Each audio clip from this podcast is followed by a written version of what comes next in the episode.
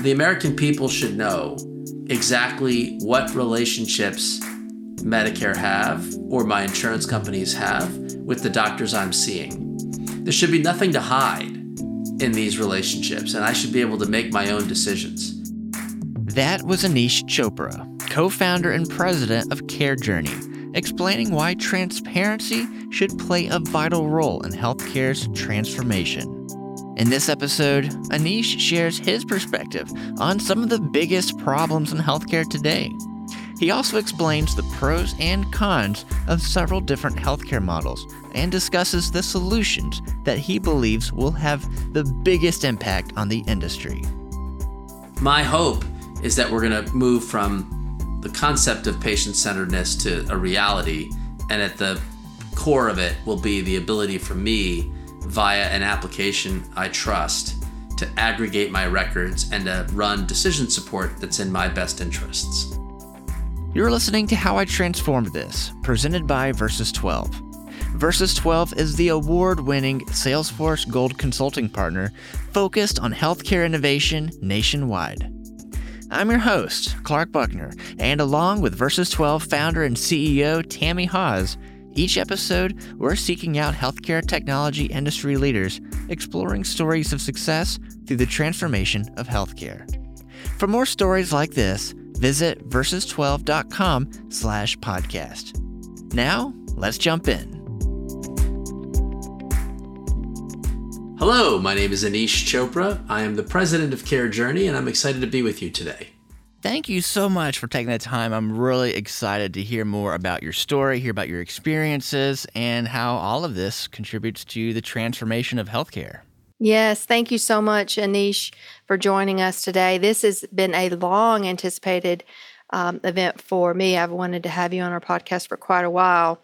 And you have such a great background, as well as being an author, a speaker, and just a great all-around person.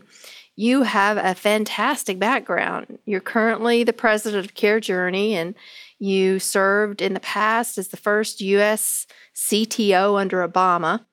You are on all kinds of boards right now, and you also received a degree from Harvard Kennedy School and Johns Hopkins. I could go on and on and on and on, but tell us a little bit more about your background and how that background got you to where you are right now with Care Journey. Well, thank you. Uh, very kind of you to say all those uh, nice words. I'm really a public policy, passionate, you know, problem solver, for lack of a better term. I grew up with an idol who went to college with my father by the name of Sam Petroda. Now, like my father, he was an immigrant from India who came to this country studying uh, for a master's degree in engineering. He particularly landed at the right time, focusing on next generation telecommunications equipment. And the country was going through an upgrade from analog phone lines to more of a digital infrastructure.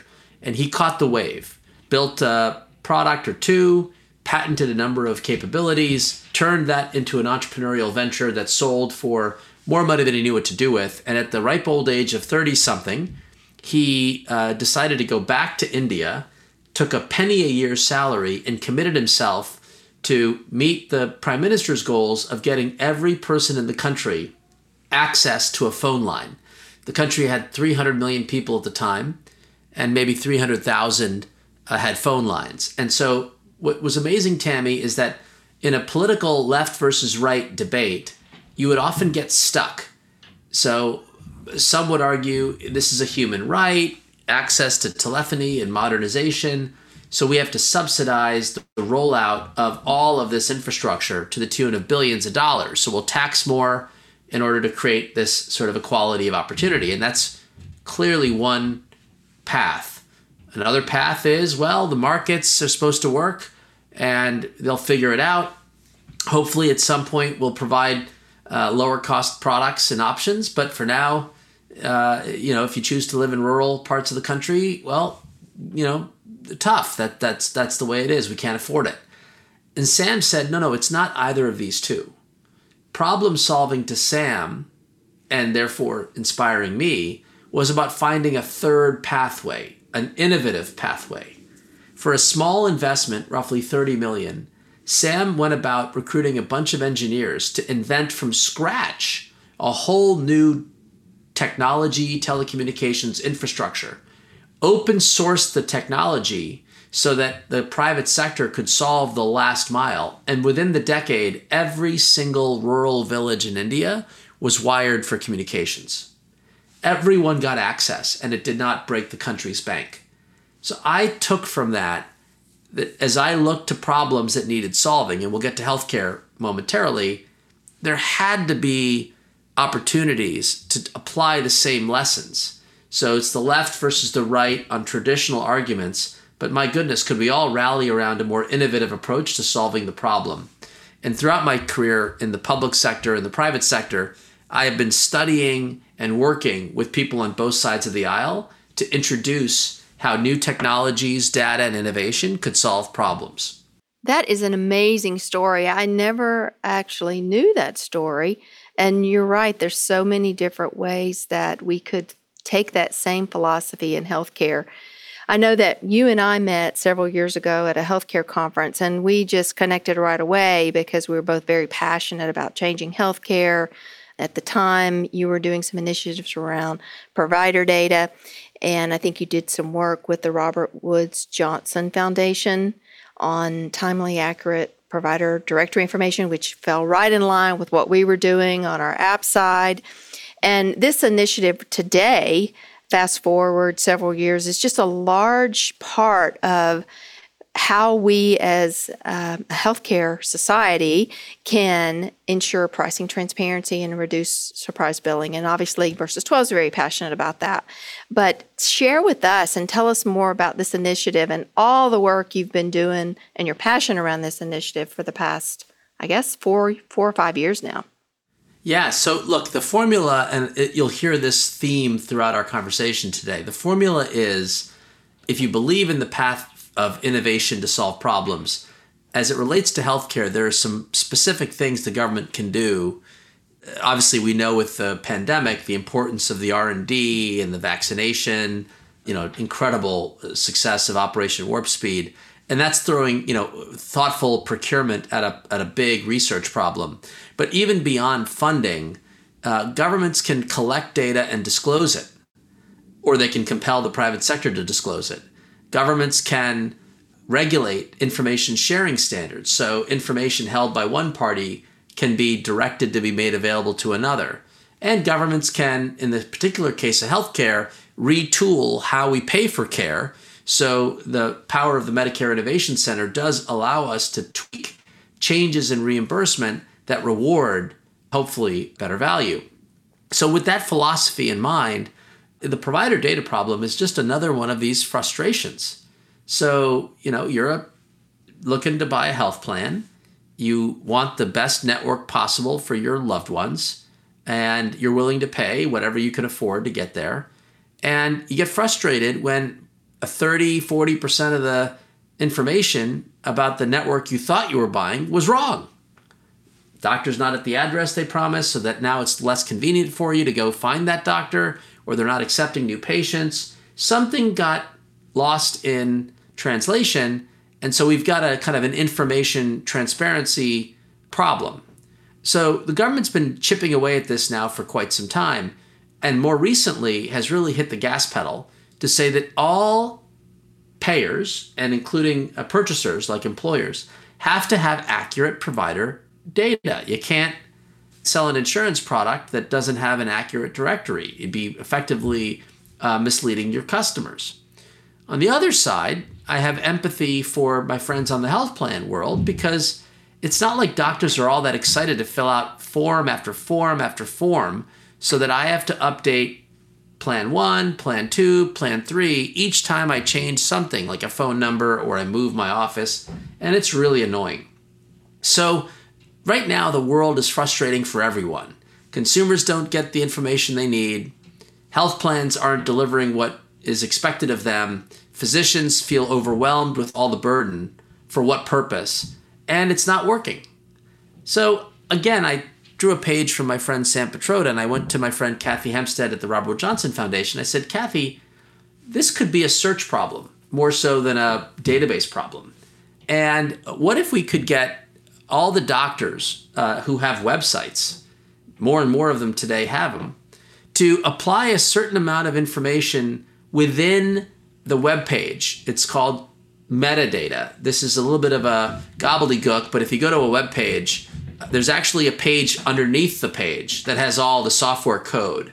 And in that page within the page, uh, you could actually put a lot of the detail to say, oh, this is what uh, the physician's address is, this is whether they're accepting new patients. And if we got it right, all the doctor has to do is update their web page, improve their Google and Bing search results, and we could use that same information to fuel accurate provider directories and hopefully uh, lower the administrative burdens on the physician groups. So uh, we are in the middle of that effort to standardize what the metadata would have to say to meet all the requirements for accurate directories and to start working with the search engines to propagate those standards in a manner that makes it super easy for doctors who already are investing in giving up a pretty nice web page presence uh, for you know, marketing purposes, patient acquisition purposes, to have it double up as a source of accurate information that can be used uh, not just by consumers directly, but by the health plans and, and clinical networks who need it for a variety of other purposes.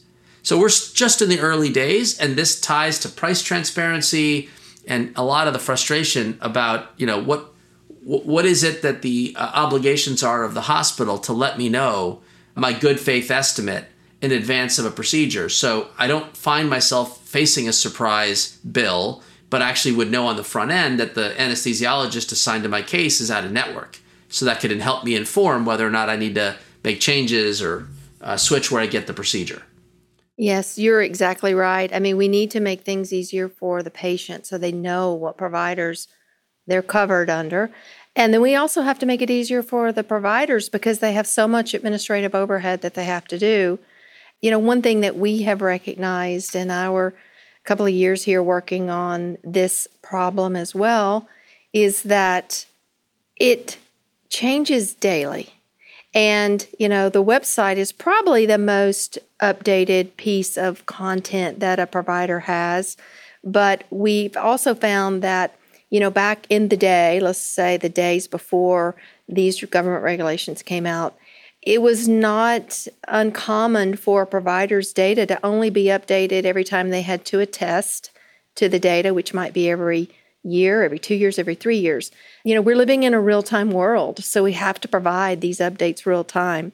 So you and I have talked before about you you don't have to bite off everything at once. You know, in healthcare, it is pretty complicated. There's a lot of people that are involved in making it all work.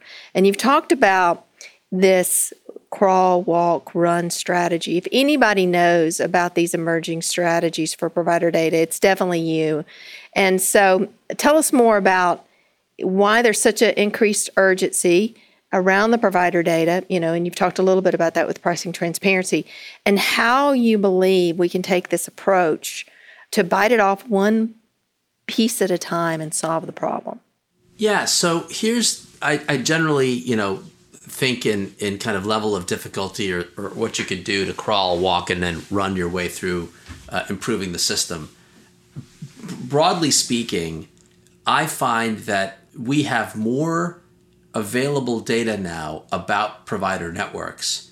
And ironically, plans themselves are not necessarily tapping uh, that information. So long before we get physician web pages updated, what would stop a health plan from looking up a competitor health plan's provider directory when they share the same provider and almost crowdsourcing whether or not the uh, information that they've got is more accurate than what we've got?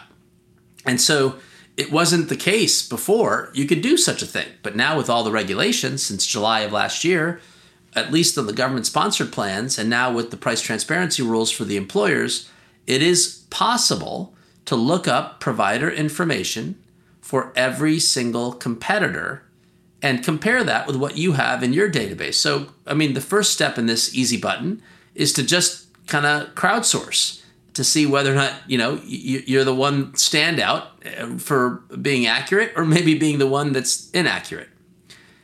Then, you know, the next step is we hopefully get some of this web page uh, standards propagated, and that would increase, you know, another channel. And I hope not only will we see doctors marking up their web pages for, for better search results, but the residual of that is that we could actually put that into databases that health plans can use and, and provider networks can use. But then the running part is where I hope, and I can't wait for us to continue to work together in this space. It's one thing to know is the doctor in my network, and maybe even to know the prices that they're going to charge. But the run is about, is the doctor the right one for me to deliver the highest value service for the clinical need I have to address? And that concept of a physician quality kind of transparency movement, it was in the Affordable Care Act, Tammy. Section ten three thirty-two said that Medicare would release its claims data to the private sector for the purposes of provider performance measurement. And while there are a number of folks that are working on this, uh, Care Journey, where I spend my, my days, uh, we think we're, you know, one of the market pioneers to go all in on what C M S called for. We tapped the Medicare data, now the Medicare Advantage data, which was added in the Trump administration, building on the Obama success, again, bipartisan, as well as the Medicaid encounters data. And so on one hundred thirty-five million Americans, we now have the raw material to figure out for patients like me, which doctors deliver the best cost and quality uh, outcomes.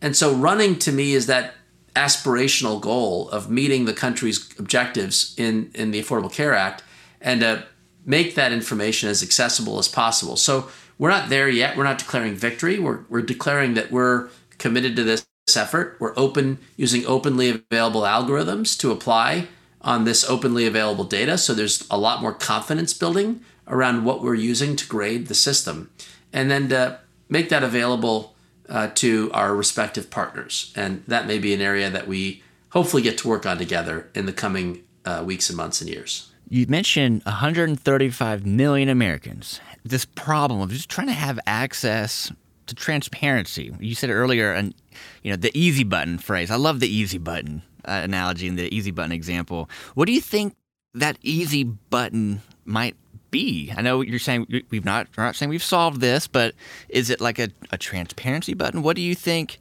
You know, if you were to start thinking about ways to try to, you know, fight this really big challenge, what What are some of the things right now that you're thinking about? Well, I have a dream that with supercomputers in our collective pockets, uh, we should have the ability to, to designate an application we trust that can access all of this openly available data and to use it in a manner that gives us the best recommendations for our next clinical encounter.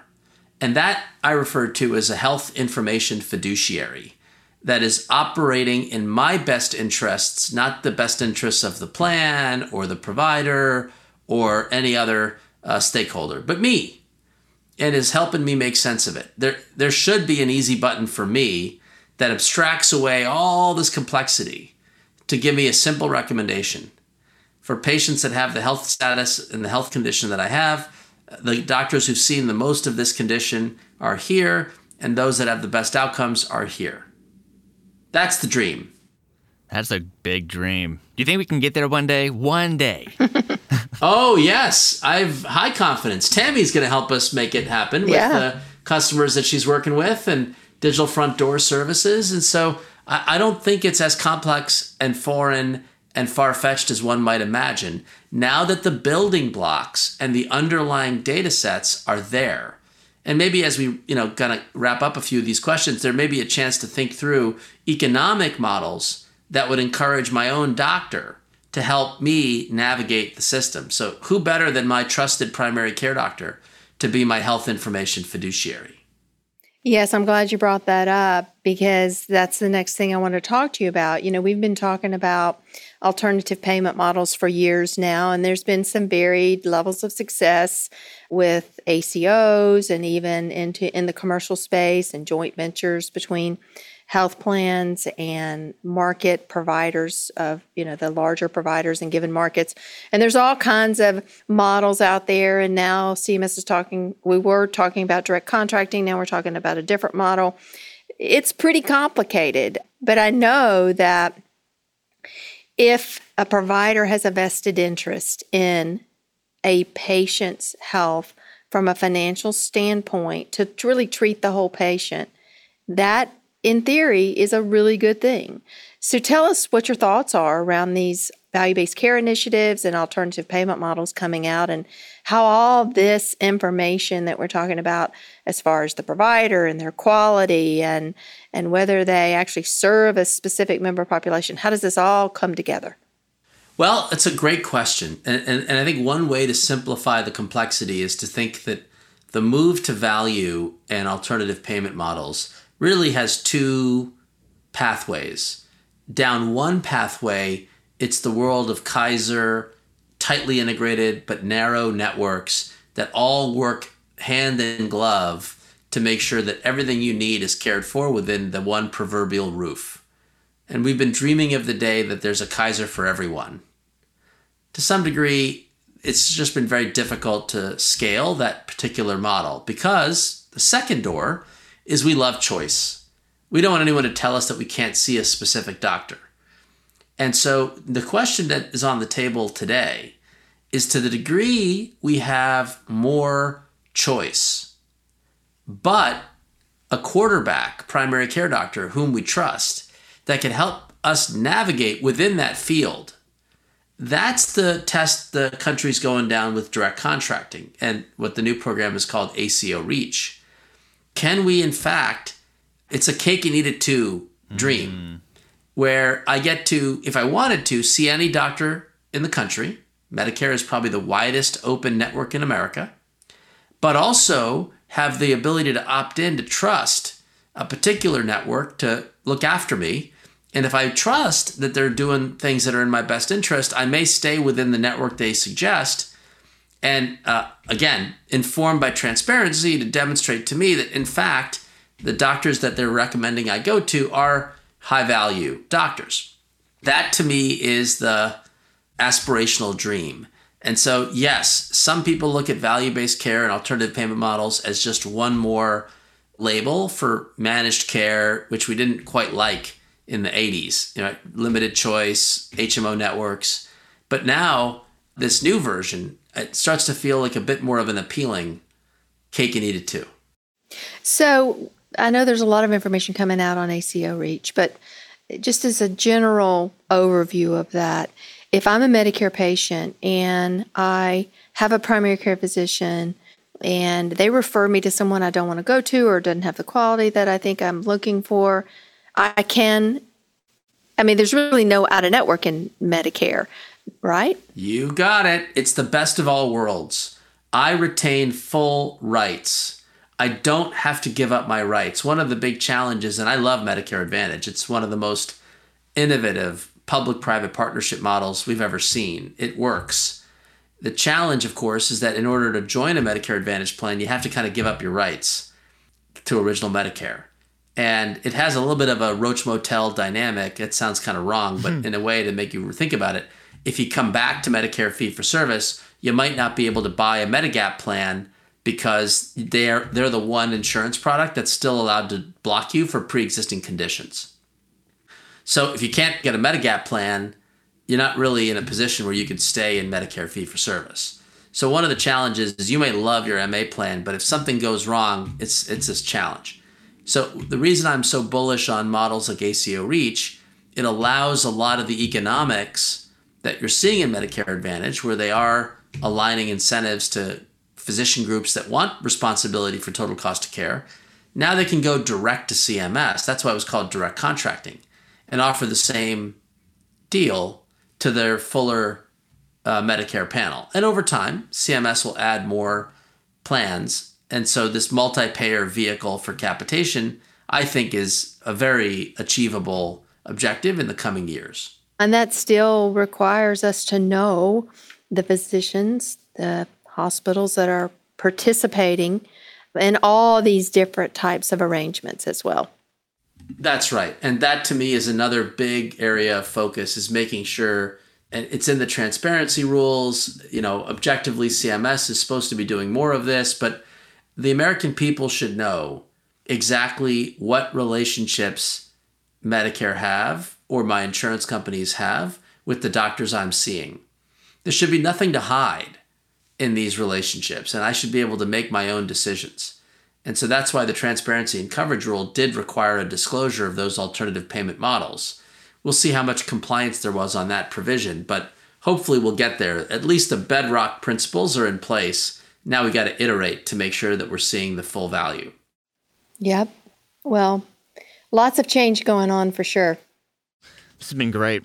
I really have enjoyed hearing, you know, where we've come from, some of those challenges, but it's always great to hear the optimism, you know, and both of you. I mean, I love being part of this podcast because I get to just kind of, you know, these last several seasons we've done this, I get to just meet some really neat people that Tammy knows and, and hear about, hey, you know, there's some challenges right now, but we're going to get through it. And there's, and this is, you know, a little bit of a picture on how we're going to get through it. So I've really enjoyed hearing about the optimism. I think it's, it's making me feel a little bit happier with where things are right now. And passion. You know, I think passion is key to transformation. Yeah. We'll get there. We're going to get there. We're going to get there. So, Aneesh, we've covered a lot of ground today, and um, every time we talk, I'm just so impressed with your wisdom and your passion and all the things that I believe we need to transform healthcare. What have we missed? Do you have any closing remarks or comments or thoughts? Well, I think there is this big picture uh, idea that, you know, everybody says they want the healthcare system to be patient-centered. Boy, oh boy, that if I had a nickel for every time that statement was mentioned, you know, we'd be uh, retired, you know, on on a beach in the Bahamas. But the reality is we we have a system, as fragmented as it is, that puts a lot of burden on the patient to aggregate their records. And so the reason we've spent a decade trying to force the equation that I'm entitled to aggregate my own health data with any application of my choice, and that I can do with it what I wish to help make smarter decisions, to enroll in clinical trials, take your pick. We haven't quite crossed, you know, into that as a default in the healthcare delivery system. We still have, you know, I have to log into what people refer to as hyperportalitis, you know, chronic conditions, patients that have multiple specialists, each of them has an E H R system, they got to log in, uh, pulling a, a little sliver of their health information. It's really hard to make sense of the whole thing if, you know, you, you, you can't exactly coordinate that care. I've, I've so many friends that print out all these records and try to keep binders so that they can actually have a little bit of a common version of the truth. My hope is that we're going to move from the concept of patient-centeredness to a reality, and at the core of it will be the ability for me, via an application I trust, to aggregate my records and to run decision support that's in my best interests, akin to that health information fiduciary. Yes, won't that be a great day? We're all looking forward to that day. Absolutely. Well, hey, this has been fantastic. I loved hearing a little about the the passion, the, the dream, all of the above. So we always, always, of course, want to end with what's a good way for someone to continue following your story and and to not only follow, but also engage. Oh, thank you. I do uh, take an active role in social media. So I'm at Aneesh Chopra on Twitter. I'm at A P Chopra at LinkedIn. And I'm very keen to make new friends and connections. And so feel free to reach out.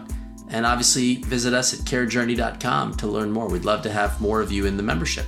That's fantastic. Thank you so much, Aneesh. This has been fantastic, as I knew it would, and I always learn something every time we chat. Thank you. Thank you very much. All right. Have a wonderful day. Thanks for listening to How I Transformed This, Success Stories of Transformation in Healthcare, presented by Versus twelve. To learn more about how Versus twelve is best situated to transform the healthcare industry and to follow along with this show, be sure to visit versus twelve dot com slash podcast. We'll see you next time.